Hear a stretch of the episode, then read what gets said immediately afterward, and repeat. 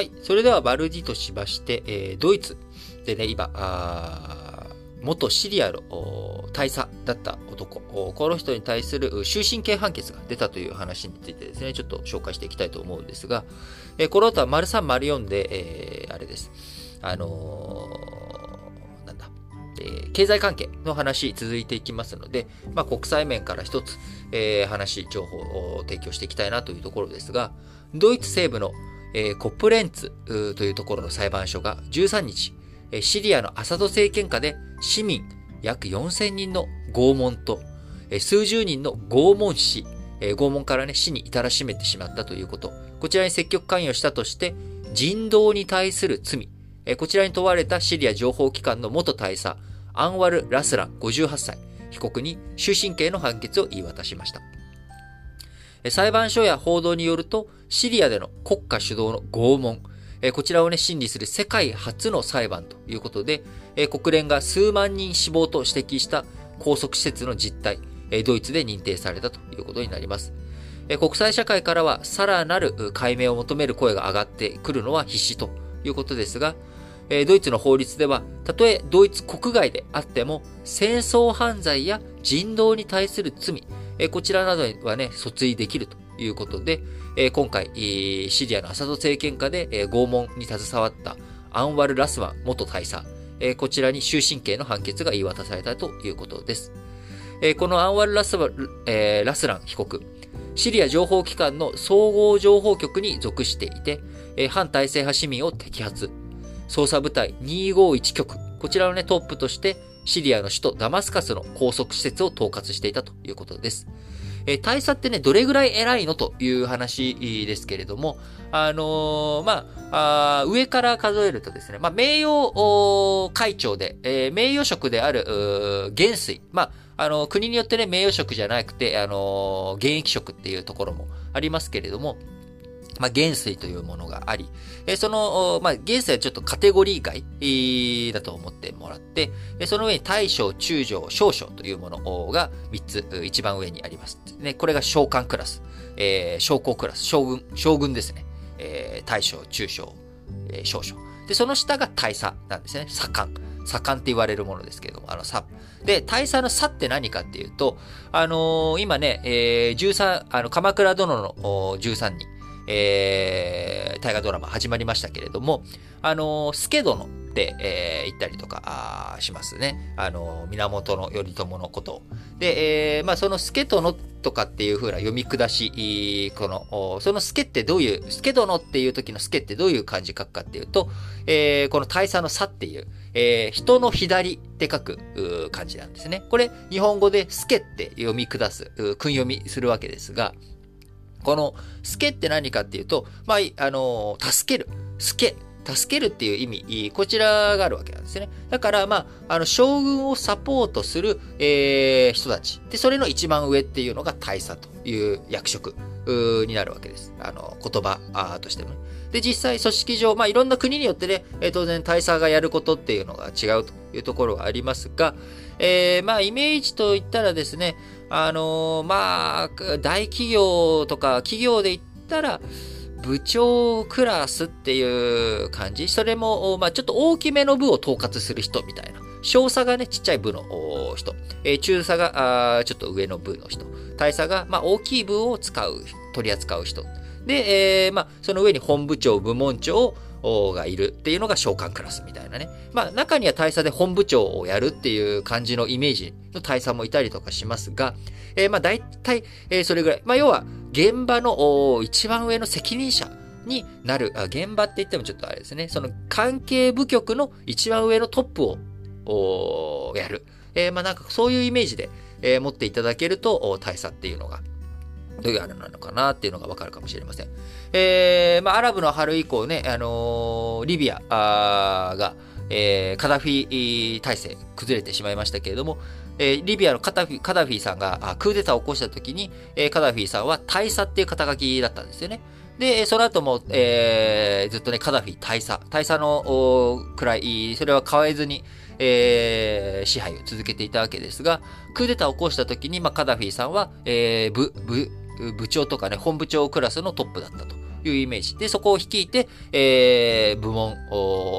会社を制圧していったみたいな。あそういう風にイメージしていただくと、ちょっとイメージ、大佐という言葉にイメージがつくのかなと。はい。で、軍曹、よくね、あの、なんか、軍曹って言葉が、またこうね、なんかあの鬼軍曹とかっていうので言われるじゃないですか。で、軍曹どれぐらいのあれかっていうと、まあ、現場の本当に、その、例えば、その、営業部隊、なんとか部の営業部の、そこの、なんか、その複数の営業部を、あ営業部の中の営業部隊、えー、部の中に部がいます、あり、あ、部隊がありますよね、中にこうみんなが。こう、じゃあ、俺は、えー、東京方面、えー、の顧客開脚やりますとか、新規営業任せてくださいとか、まあそういった部を、部の中の、まあ、実動部隊、実際あるわけですよね。それを、ある程度ちょっと統括しているっていうのが軍曹っていう役目なので、まあ、無知打って鬼軍曹が指示する、指導するみたいな、なんかまあそんなイメージに近しい感じなのかなっていうふうに思ってます。はい。えー、なんか軍隊の肩書きの話になっちゃいましたけれども、えー、戻って、えー、ドイツ、今回ね、アンワル・ラスワン元大佐を訴追ということですが、えー、この人、職務に疑問を感じてですね、えー、2011年から12年に収容者の拷問監督主導していたんですが、いや、これ、なんで俺こんなことしてるんだろうと。いや、まあ疑問、ね、なんかもっと、もうちょっと前に疑問を思いそうなところですけど、まあ、実際に、えー、治安をね、維持するためにしょうがないとか、なんかいろんな、こう、思ったりとかして、えー、職務をやってたんでしょうね。多分なんか真面目な人だったんじゃないのかな。まあ、ちょっとわかんないですけど。えー、ですが、職務に疑問を感じ、その後シリアを出国。えー、隣国ヨルダンで反政府活動に加わったということです。えー、自分がね、それまで拷問とかね、えー、政府側で弾圧する側だったのが、反政府活動に加わって、2014年にドイツに到着。その後、警察で自分がシリアでどんなことをやったのか、シリアで今何が起きているのかという行為を話し、2019年に逮捕されたということで、えー、今回コブレンツの裁判所、昨年2月に反体制派市民への拷問を幇助したとして、シリアの元情報機関員にえー、これはね、えー、実際のその、まあね、なんか、え、今さっきの例えで言ったら、まあ、営業開拓しているような、あポジションの人。え、この人に禁錮4年6ヶ月の、え、実刑判決を言い渡しましたが、えー、今回アンワル・ラスワラヒ、えー、氏に対してはですね、被告に対しては人道に対する罪として終身刑の判決が下されました。え、このね、人道に対する罪、えー、こちらは、あのー、第二次世界大戦後に、えー、例えば、あの、ホロコーストとかね、これも取り扱われたものですし、えー、こう、ユーゴ紛争とか、あるいは、あルワンダ、あ、うん、ホテルルワンダだかルワンダだな、えー、とかね、まあそういったところでのやっぱり、えー、こう、いろんな大量殺戮、えー、こういったものに対して、えー、平和、人道に対する罪を裁くと。で、この人道に対する罪っていうのは、あの、どういうカテゴリーかっていうと、国とか政府とかを、そういった統治機関の人が、まあ、すごい今ちょっと簡便に説明してますよ。えー、統治機関の人が自国民を弾圧するケース。えこれに対して人道に対する罪というのを適用するんですよね。で、これって、その国ではもう、その国自体が、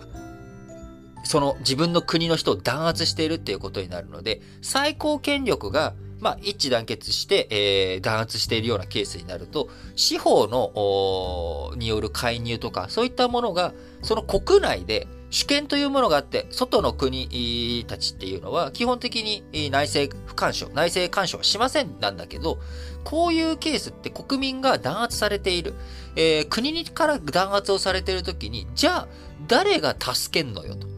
それって是正効果が機能しないよね。だって国がやっちゃってるんだもん。セルフでね、おい、この野郎ってやっちゃってると。そうすると、外から介入しなきゃいけないよね。なので、えー、人道に対する罪っていうものは、外国がその国を裁くみたいな、こういう風なあ状態になってるわけです。えー、これもね、例えるならば、えー、家庭内暴力とかね、え、児童虐待。えこれを家庭で解決してください。家庭の問題でしょと。えで、警察とか行政機関っていうのは、あの、民事には、あまあ、基本的に参入、介入しませんよ。それは、あなたたちに自分のことでしょと。自分で解決してください。ということに、えなるわけですが、えそれじゃ解決できないよね。だってお父さんに私殴られてるんだもん。なんで私からお父さんにそれを、やめてって言ってもやめてくれないっていう状況で、じゃあ誰が助けてくれるのよってなると、やっぱ外から助けてもらわなきゃいけないっていうことなんですよね。ただ、こちらはやっぱりあの、やっぱりこの家庭の問題に外から介入するっていうこと、えー、外国がその国の内政に関与すること。こちらはどちらもやっぱ危険なことでもあるんですよね。えー、やっぱそこが理由、なんかいろんなものを理由つけて、その国の政府が気に入らないから潰してしまえとか、えー、国がね、家庭のあり方っていうものに介入していく。えー、っていうこと。しつけの範囲ってどこまでがしつけの範囲なのえどこまでが、あそのテロ行為なの？政府をクーデターを起こすことっていうのは内乱罪じゃないのか。えー、でもどこからがそれがクーデターが許されるのか。あやっぱりね、こういった線引きの難しさ。さっき丸一でもカテゴリーどうするのってやっぱ難しいよねっていう話しましたけれども、あのー、やっぱりいろんな事例、え、ね、たくさんやっていき、えー、丸一のところでも臨機応変にってやっぱ難しいんだよねと、え、いうことを言いましたけれども、やっぱりルールをきちっと積み上げていく。えそのプロセスを通していきながら、徐々に徐々にやっぱり改善させていくしかないのかなというふうに思います。